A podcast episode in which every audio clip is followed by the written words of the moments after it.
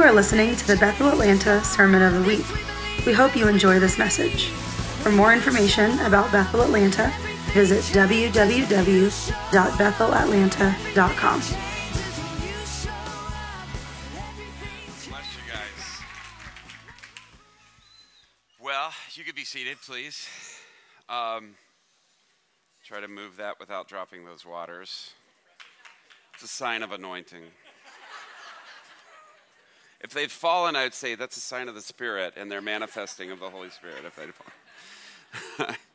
well, I'm not new to Atlanta. Um, I grew up here. Um, my uh, my my father. If you drive up 285 on the west side, as soon as you kind of cross I-20, there's an exit uh, there. If you're heading north, called Bolton Road.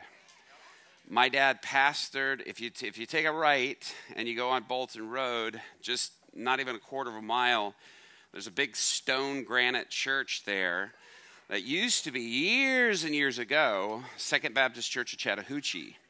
And that's where my parents pastored. That's where um, early on I grew up, up until I was about uh, 11 years old. And then we moved down to Columbus, Georgia. And uh, yeah, somebody from Columbus. my, dad, my dad was born and raised in Valdosta. And so Georgia is definitely a part. I mean, you know, Val, back then, Valdosta, they thought everybody in Atlanta were Yankees. So you just were way too far north if you lived up here. And today, that's actually not far from the truth. Uh, so much migration here. so, anyway, it's, uh, it's good to be back home and good to be uh, in this area. And so, I have a lot of fond memories. A matter of fact, there was a, a church. I, I, am not here in the area very much, to be honest with you, but uh, just over in um, Jonesboro, I youth pastored over off Jonesboro Road, uh, a church back in the day it used to be called New Life Worship Center. Uh, Henry Jones was a pastor there when I was there. Uh, his son now, Rob Jones, is pastor there. There's somebody, somebody from really Jonesboro. Okay, just Jonesboro area. Yes, you you guys were from there. Oh, that's so cool. So I was youth pastor there right after I got married. Um, and uh, we, we went there to youth pastor. So, anyways, we have a lot of history here. And, and then a little bit before that back, there was a church called, uh, closer to here, called Atlanta Christian Center, where I was at for, I was at for a year and a half. Uh, and so, anyway, Rick Snow was the pastor back then when I attended. So it's, so I got a lot of history here. So it's good to be, it's good to be back in the area. And it's good to, it's good to uh, see some friends here. Uh, of course, the Hetlands, everybody knows, and um, Leif has become famous because of Jennifer, and. Uh, just watch her social media and the baking stuff. I mean, I'm sitting there, I'm like, I'm gaining weight watching a video. This is a problem. and we're staying with our friends, the Showmans here. If you don't know them, you will. That, that's that's uh, eminent right there. And uh, also Adam Schindler back there keeping his head down, who is always at. Adam's like the stealth bomber. He's like a Holy Ghost stealth bomber. Yeah, he's shaking his head. It's true. And he's really upset that I just exposed him as the stealth bomber. So anyway, it's so good to be here. Thank you, Steve, for inviting me. Thank you for, uh, for, for having me. And uh, I want to share uh, some things with you this morning. You know, j- for those of you who don't know who I am, um, I, I, planted a church. Our, our, track was when we left Atlanta, we went to Shreveport, Louisiana, and I pastored a church, uh, a youth pastored at a church uh, there uh, that for, for almost a year. They ended up uh, voting the pastor out because uh, the church uh, became quite quickly integrated, not just with different races, but also with lower life people. We were leading gang members to Christ and bringing them in, and this church was not used to that. And, you know, I kind of had this thing when, you know, Jesus said, go into all the world and preach the gospel to every creature. I'm like, that means everybody in my book, you know. Well, they didn't think so. and so I was bringing in gang members. I was bringing in, you know, guys uh, from the gay community who were radically transformed by the power of the Holy Spirit. And, and seeing, you know, just set and on fire for Jesus. You know what I mean? I mean, it's it was just on fire for Jesus, and uh, and that didn't really set too well. So we were. Uh, the, the, I, I, don't know. They, there was a technicality. They couldn't vote us out because only the senior pastor could appoint or fire an under shepherd. And so they thought, well, we'll get rid of him and then be able to get rid of them. But there was a technicality that meant he still couldn't know because they didn't have a senior pastor, they could not fire me. Well, you don't want to stay in a place that wants to fire you but cannot. You know what I mean? It's kind of like, all right, I'm just leaving, you know? Uh, so we ended up uh, we ended up going, all right, all right, we get it. And so uh, we ended up going, uh, and we were like, okay, this was like a classic. They, is this signing back there?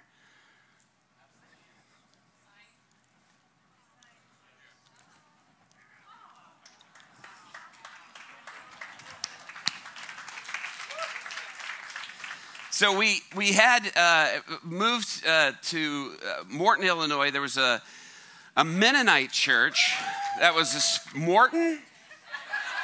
Seriously. Morton, Illinois. Wow. I mean, I get it with Jonesboro, I get it with Columbus, I get it. Morton, Illinois. I'm like, wow. It's a tiny little bedroom community off of Peoria. It's like, no, but you never meet anybody. Because part of it is people from Morton never usually leave. You're sort of stuck there forever. It's like the endless Groundhog Day once you live there. So, but it was a beautiful town. Love the town. They escaped. Of course, they don't feel that way. They're with me on that one.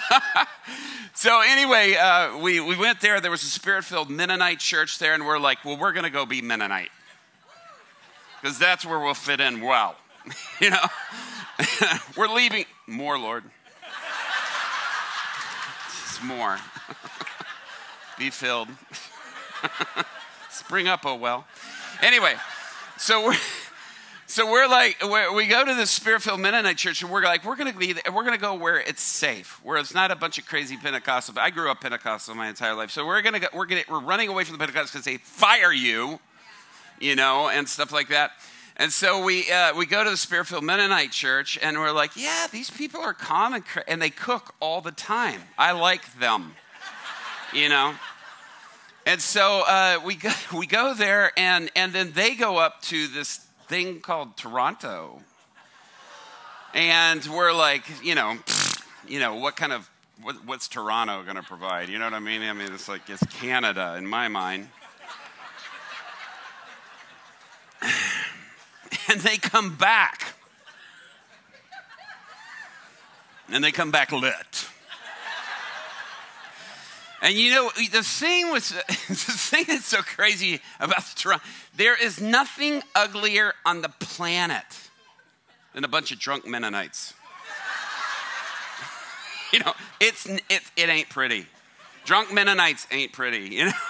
And so, because they, they're sweet, quiet people, but when they get drunk, they roar.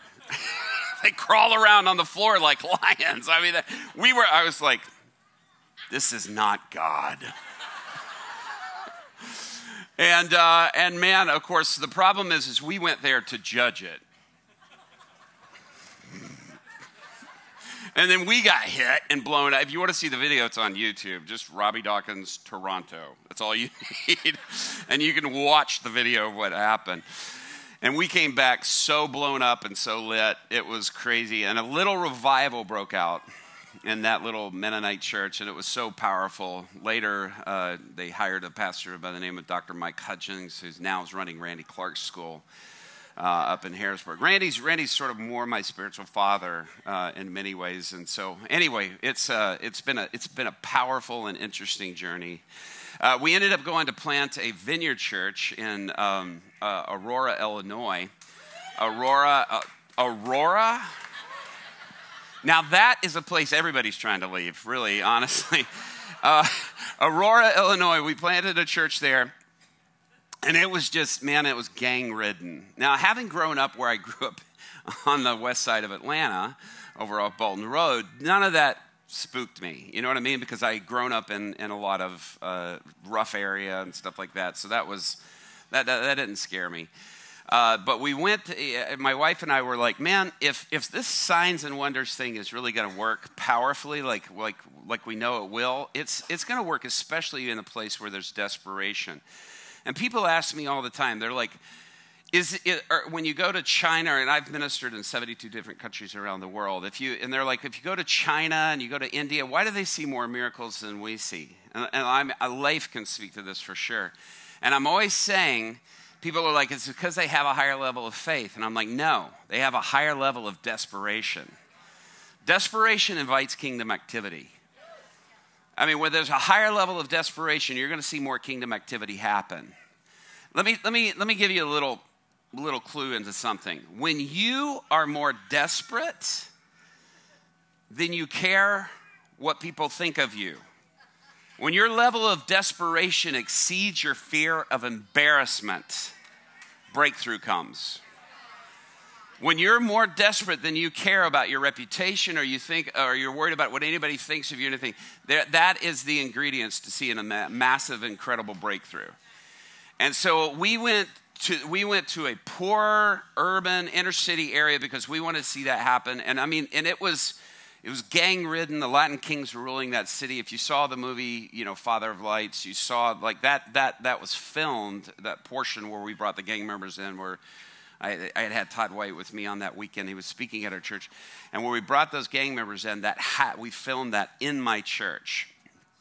And so uh, what ended up happening is, uh, I mean, the, they, they were ruling the city. Crime was just rampant in the city. And we ended up bringing uh, them in and leading them to Christ because they were threatening to start a war in Aurora. And the reason why is because at, at, one of the heights of the level, and what I'm about to tell you is a key of something that we release like all over the world.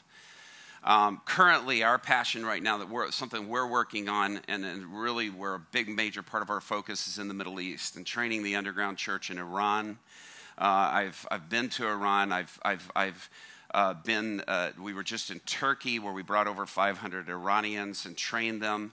Uh, sent them back uh, and, and equipped them in power evangelism, teaching on healing, prophetic deliverance, ministry of manifest presence, uh, all for the purpose of bringing people to Christ. And of course, Iran is the fastest growing church in the world right now. They, buy, they passed up China and they're the fastest growing church in the world. And I mean, the third fastest of nations is Afghanistan. And I'm going to show you a clip uh, from something of that today. If you've, how many of you have seen Finger of God 2? Have you seen that? Well, we're going to show you the, the, footage you didn't see. There you go. It's a little bit tidbit of that. But anyway, um, so and I'm saying all this. This is just the introduction. I'll preach in a second. Hang with me for a minute. So don't don't stress. I'm not gonna I'm not gonna keep you all day. It's not, you don't have to worry about that. But at the same time, it, it, there, there was, eh, eh, when we were there, there was so much violence and so much. I was like, Lord, I need, we need the keys to see this break over our, our area. Something needs to change, and we need you. We, you know, you, I mean, have, how many of you realize we go to God with all these plans and strategies, and Lord, work this plan? You know what I mean? Most of our prayers are like, Lord, I need you to do this and this and this and this. You are speaking to the most intelligent, brightest, sharpest, wisest being of all creation. Isn't it better to go see if he's got a plan? I'm just, I'm just thinking that's a good idea. You know, and so many times we're just going with our list of what I need you to do versus like lord what would you like me to i mean you got the better plan and what i've learned is this is that god is always keeping us in a place of a dependency on him even when it's his plan because he's more interested in the relationship than the task or than the directive or than anything else. He's more interested in us pressing into that place of needing and depending on him. And that is crucial in this because this is all about that relationship. I get so distracted with the task that I, am like, oh, wait a minute, this is truly coming, it has to come out of a place of relationship. And so all of a sudden, we began to go, Lord, we need to see something break. Because, I mean, uh, people were, blood was running in the streets on a daily basis. Aurora at that time was one of the top 10 most dangerous cities in the entire United States. Top 10, in the top 10 of the most dangerous. I mean, it was, it had bypassed, it had, you know, gone above Southside Chicago even though it was in the proximity, it was in the Chicago land. I mean, that's how, and it was only a quarter of a million people, but it was just, it was horrible. So we began to pray, and the Lord spoke to me and He said, I want you to study the tribe of Gad. I want you to study the Gadites. And so I started looking in and study the strategy of Gad and, and how the Gadites were. If you look, when David is talking about his mighty men, and it's listing of mighty men, it goes through, well, this tribe was really good with the javelin, this was good with the sword, this was good with the spear. But it got to the Gadites, and it says they were equipped with every weapon of war. So Gad was like walking warfare. The sons of Gad were like walking warfare. And it's one where David says, you know, talking, it says their least could combat a thousand, and their, their least could combat, you know, could take out a hundred of the enemy. Their greatest could take out a thousand. I mean, these were powerful, powerful warriors. And so when I looked at the blessing of Gad and what was happening when Israel was blessing Gad, he said, he goes, Your enemy will come in and grab you by the heel, but you will turn and grab him by the throat. Now, as a man, I love it when the Bible talks like that. You know what I mean? I mean, that's when it's a little more Vin Diesel than Pollyanna, you know, and I'm like, yes, yeah. I love that stuff. I mean, I just, I'm, I'm a guy. It's just what we do. So all of a sudden, I was like, Lord, how does that work? I mean, because we're, di- we're not wrestling with flesh and blood, right? We're wrestling with principalities and powers of the air. And I'm like, Lord, how does that translate into this? And, and the Lord showed, said, keep, keep reading. And I, I read on, and it says that whenever the enemy would cross the territory of the Gadites and steal their stuff, come and pillage them, that they would pursue their enemy until they caught them. They would take back their possessions and extract a toll. They would make them pay for even crossing their territory, their enemy. And I was like, I like that. And so I was like, Lord, wh- wh- how do I do that? And I just felt the Spirit say, Go talk to your gang members that you've led to Christ. Ask them what they do. And so I sat down with some of the guys that had come out of that, you know, out of the Latin Kings and out of the Deuces, uh, the two largest gangs in our area. And I said, What did you guys do whenever anybody came and did something against you? You know, how did you retaliate? How did you? And they said to me, they said, well, they said, if anybody came to kill one of our guys, we would go kill three of theirs. If they raped one of our women, we raped three of theirs. They stole 10,000 of our dollars, we stole 30,000. Whatever you did to us, we did three times that to you. And I said, that's what we're doing from here on out. And they're like, we're going to kill people? they were like, we love this church, G. We love it. This is, this is, this is home. And I was like, no, we are not going to kill people. I said, but every time somebody gets killed, every time there's a violent crime, we are going to the very area where it happens and we're taking three. We're going to lead three people to Jesus at that very spot. Anytime there's a violent crime, we're going to go there. We're going to tell the enemy, we're going to make it too expensive for you to take people out. This is no longer your city. This city belongs to Jesus. And so we began to implement that and we began to go to areas. Anytime there's violent crime, we would go there, we would pray for people, we bring healing to them, lead them to Christ. We would see, and all of a sudden, crime started dropping. It started dropping. It started, and we were like, and we're sort of, you know, when that happens, you're thinking, well, what are the police doing? This is amazing. I don't know what they're just, like, you don't realize. But honestly, it's what Bill Johnson says. It truly is shifting the atmosphere. Because what happens is, even when you go into a grocery store and you pray for somebody to be healed and they aren't healed, you still have shifted the atmosphere. Let me tell you something. It's not even the miracle that is as significant as the obedience at that point. Your obedience has brought a kingdom breakthrough that shifted the atmosphere in that place because you stepped out and you believed God and you didn't trust what your, the circumstances were saying, you were trusting what the Lord said. And so we began to apply that and we began to see crime drop. Well, it dropped so significantly that the police department ended up laying off a third of the police staff because police officers were complaining about being bored. By the way, you can Google any of this and it's all on Google. It's in newspapers you can see in the Chicago Tribune and the, the Beacon News, that was our local paper. Uh, you can see stories about this of when this happened in 2012. Well, what ended up happening, and th- this is still the introduction, I'm going to preach in a second. We'll get there. I promise. Is not okay. Anyway, it began to drop so dramatically that the chief of police he calls me on the phone. I was a police chaplain because I wanted to raise the dead. I mean, you realize to raise the dead, you have to have proximity to dead people. And police chaplains did death notifications, and so I was like, ooh. I get to be around dead people if I'm a police. I'm, I'm, I'll sign up for that. Nobody laughs when I say that either, but it was it was truly the motivation. I'm not, I know that, that may sound cold to you, but trust me, when somebody's raised from the dead, it doesn't sound cold anymore. And thank God I've I've done it. I've seen that happen. You know, it's it's happened.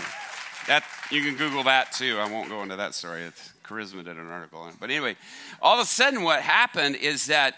Um, it was, so, it was so crazy, but, but uh, we begin to see it drop. The chief, the chief of police calls and he goes, What are you guys doing in these areas where these crimes happen? And I said, What do you mean? And he goes, Well, he goes, We're seeing crime drop. He goes, Normally, where a crime has happened like that, it increases, it doesn't drop. But we're seeing crime drop in these areas where we're seeing you're in afterwards. And he said, and he says, What are you doing? And I said, Well, we're praying for the sick we're giving prophetic words out on the street, and we're using that to bring people to Jesus and lead people to Christ. He goes, No, what are you really doing? He goes, Are you doing your own investigations? And I was like, We're not that sharp. Trust me. We're, you've got that, that better than we've got that.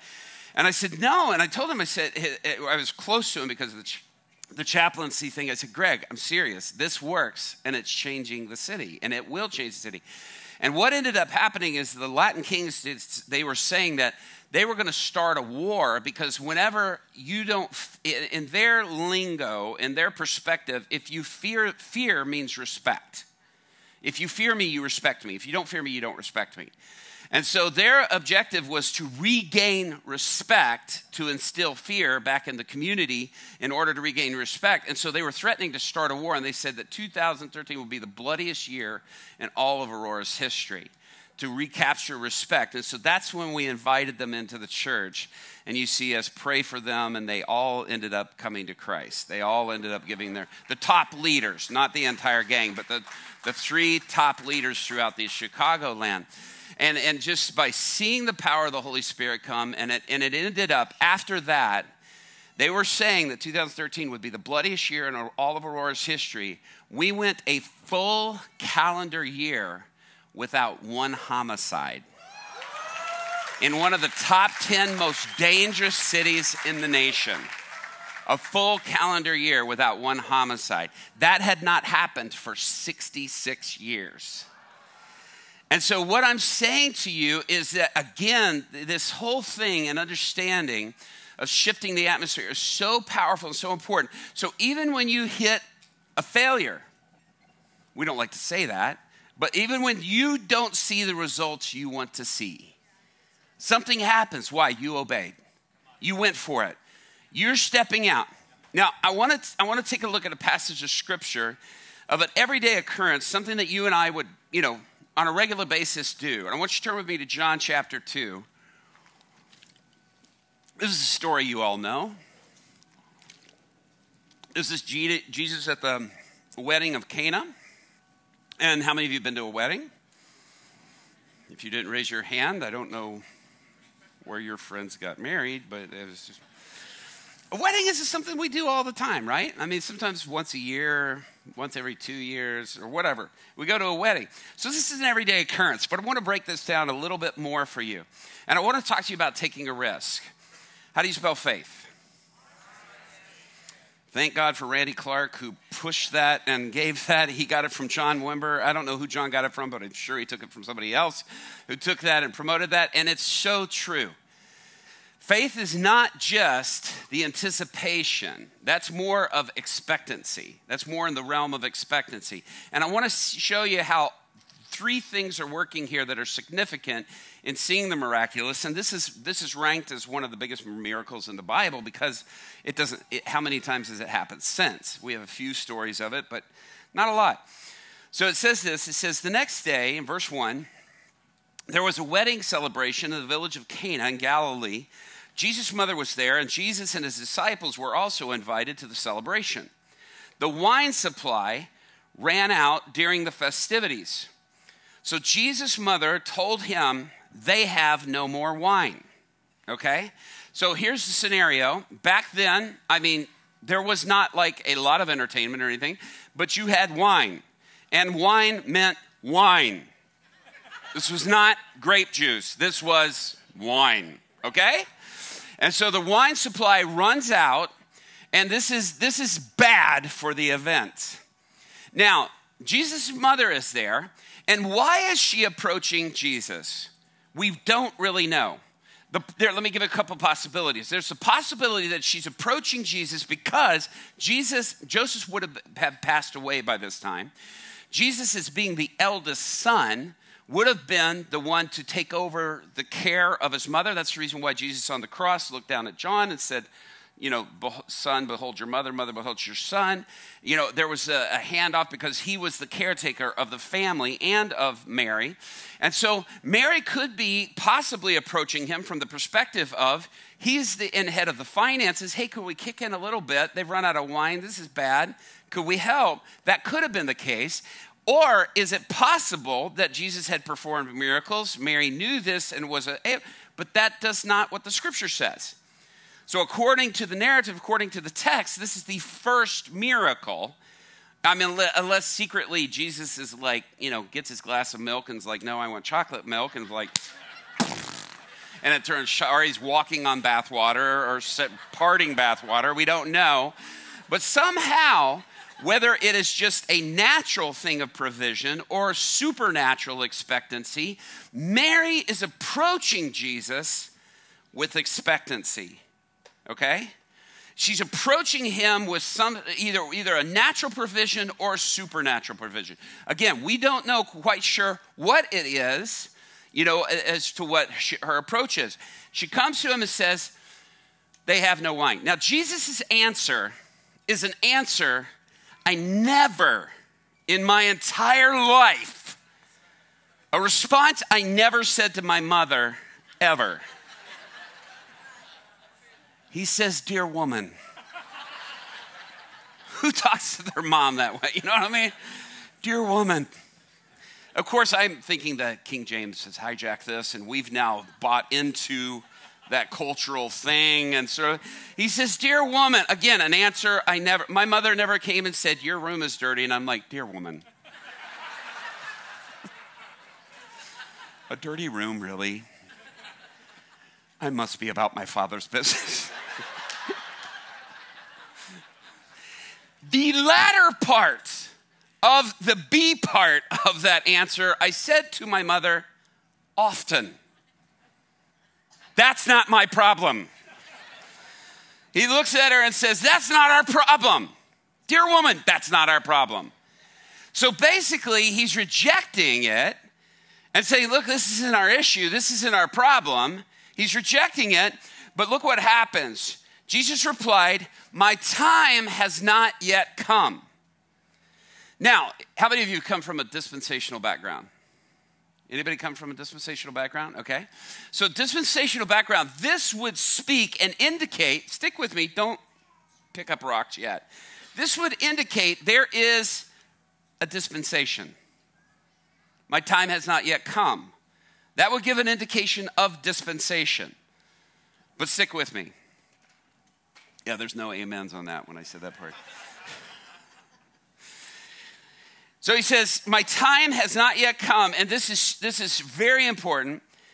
But, the, but his mother told the servants, Do whatever he tells you.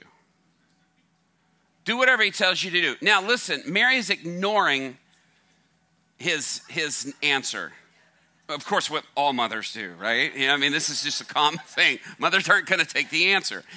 She ignores his answer, says, Do whatever he tells you to do. Now, Jesus could have looked at the servants and said, Hey, take five. You guys have been working hard.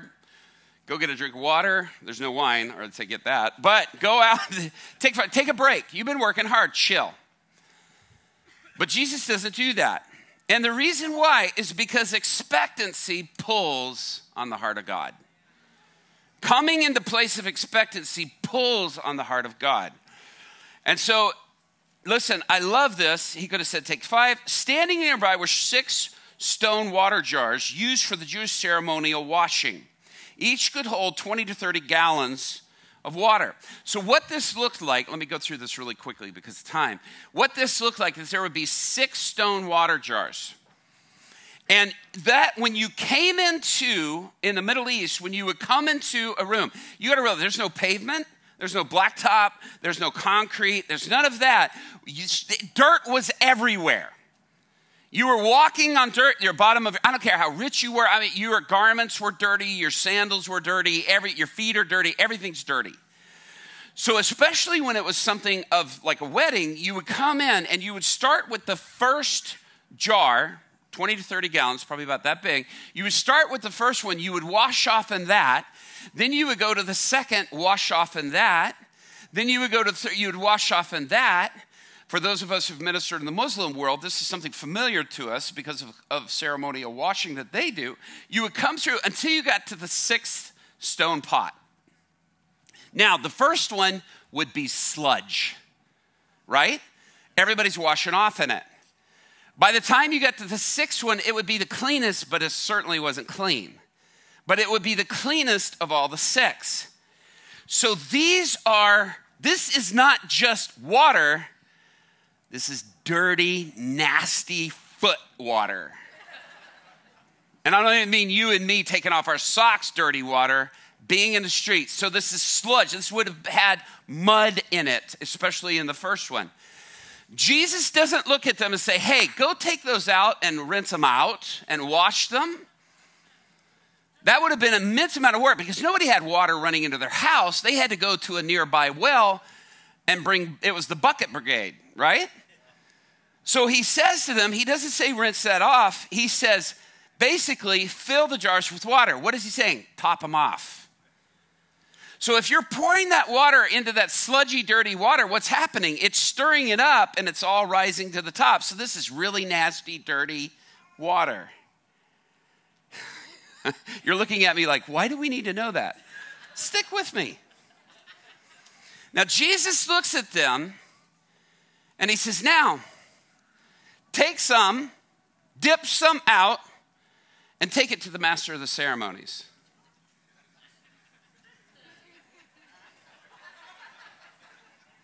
Here's a question Did Jesus ever touch the water? Never. So these, these servants are looking at each other going, I ain't doing it. I, those guys are from Nazareth. I mean, come on. That's the other side of the tracks. Who knows what they're saying? He hasn't performed. Nobody knows his miraculous reputation. They just know he's a guy who walks around probably telling stories and has some crazy people following him. There's nothing there to indicate that they should follow. So they're, they're probably looking at, hey, we got that teenage servant over here. Bring him over here. He's the new kid. Make him do it. Imagine dipping out this dirty, filthy water and walking over to the master of the share. And the kid is probably going, please don't beat me. You know, please don't fire me. I need this job. Please don't. I mean, shaking. It was the Nazarene. You know those crazy people. He's making me, it's not my idea. His hand probably shaking the entire time. It's still water. Scripture doesn't say when he dips it, it happens. We're all saying, Lord, when's the miracle coming? When's the miracle coming? He's saying, just keep walking. How do you spell faith? Can you imagine? He walks over to the master of ceremonies and is walking up, going, This is bad.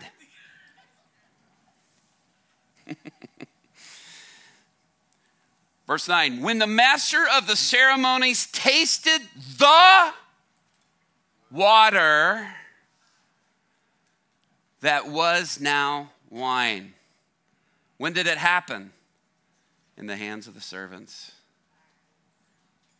in the hands of the risk takers, in the hands of the ones who are sitting there shaking the whole way, going, This is not good.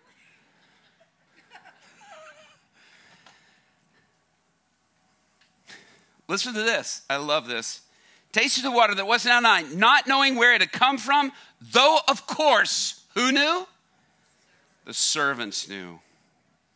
He calls the bridegroom over and he says to the host, he says, when somebody serves, has a wedding, they first serve the best wine first. He said, and then when everyone's had too much to drink and aren't paying attention, because they're a little light-headed by that time, then he brings out the less expensive wine, but you have kept the best till now.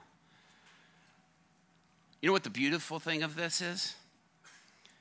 Jesus doesn't just turn water into wine, he turns filthy water into wine. He turns the nastiest water into wine. And he's not using the supreme, the best, the sharpest to do it. He's using the least to do it. My friends, God's not looking for people who are qualified. He's looking to qualify people. He's not looking for the people that are, have the most talent. He's looking for those who are most available that he can give talent to. He's a gift giving God. So, what does that look like in a little bit more risky circumstance? A little more risky situation where you're not sure what's going to happen. You don't know. And again, if you saw the movie, you saw that I went to Afghanistan in the middle of Ramadan in 2017, and it was uh, everybody was calling me, going, "Are you sure?" All my Steve Witt was like, "Robby, a bomb has just gone off outside of the German embassy. This is four days before. This may not be the wisest time to go." You know, Shawn Bolz is like, "Dude, really, dude." And people are like saying, how about when people always say to you, man, you've got to, you better have had a clear word from God before you go to a place like that. Anybody ever hear that? You better have a clear. Why don't they say if you're going to cross the street and say somebody Jesus loves them? Well, you've better had a clear word from God before you go do that. Why is it just in danger? And my answer is always the same. I haven't had one clear word from God. I've had five clear words from God: Matthew, Mark, Luke, John, and Acts. Jesus said, Do what? Go everywhere. We really got to have a clear word from God when we've got this clear word?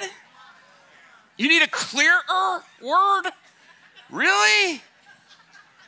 We're all saying we want to see more signs and wonders, but we don't want to take the risk to see them. We don't want to walk with the ladle. you know what I mean? One said, Yeah. Okay. I see where you're at.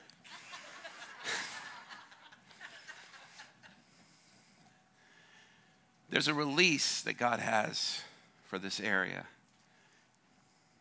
We are in the fight of our lives for righteousness like never before, my friends. In other nations, in other places, and right here in our back door. And there's been a fight over the greater metropolitan Atlanta area for a long time. And this morning, when I woke up, I heard the Lord say, Now's the time for the righteous to arise and recognize we're not wrestling against flesh and blood. This isn't party against party, this is spirit against spirit.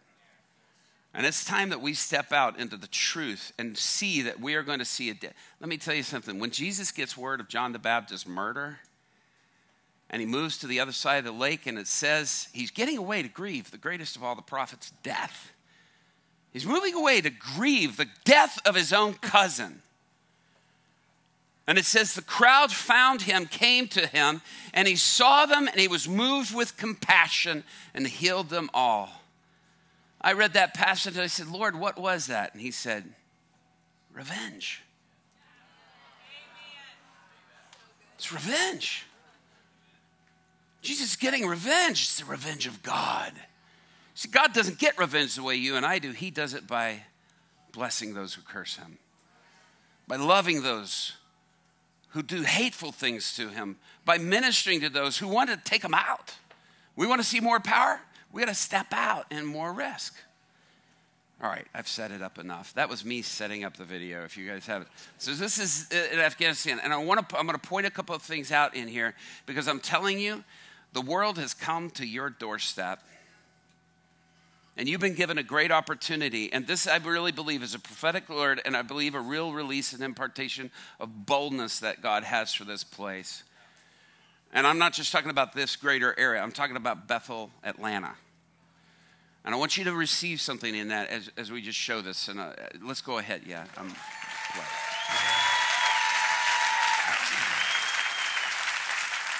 Hallelujah. Praise God. Praise the Lord.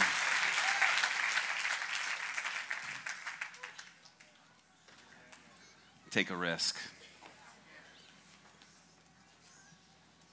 Stop being the safe church. Stop. I, am not talking about security for our kids and keeping kids. I'm talking about safety and uh, stop being our pursuit and prayers of our own safety is robbing us of true faith walk.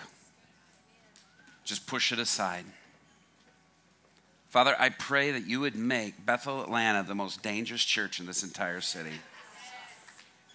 I pray that when Satan sees each one of these members walking through the streets, he shakes and trembles and breaks out into a sweat and terror and in fear.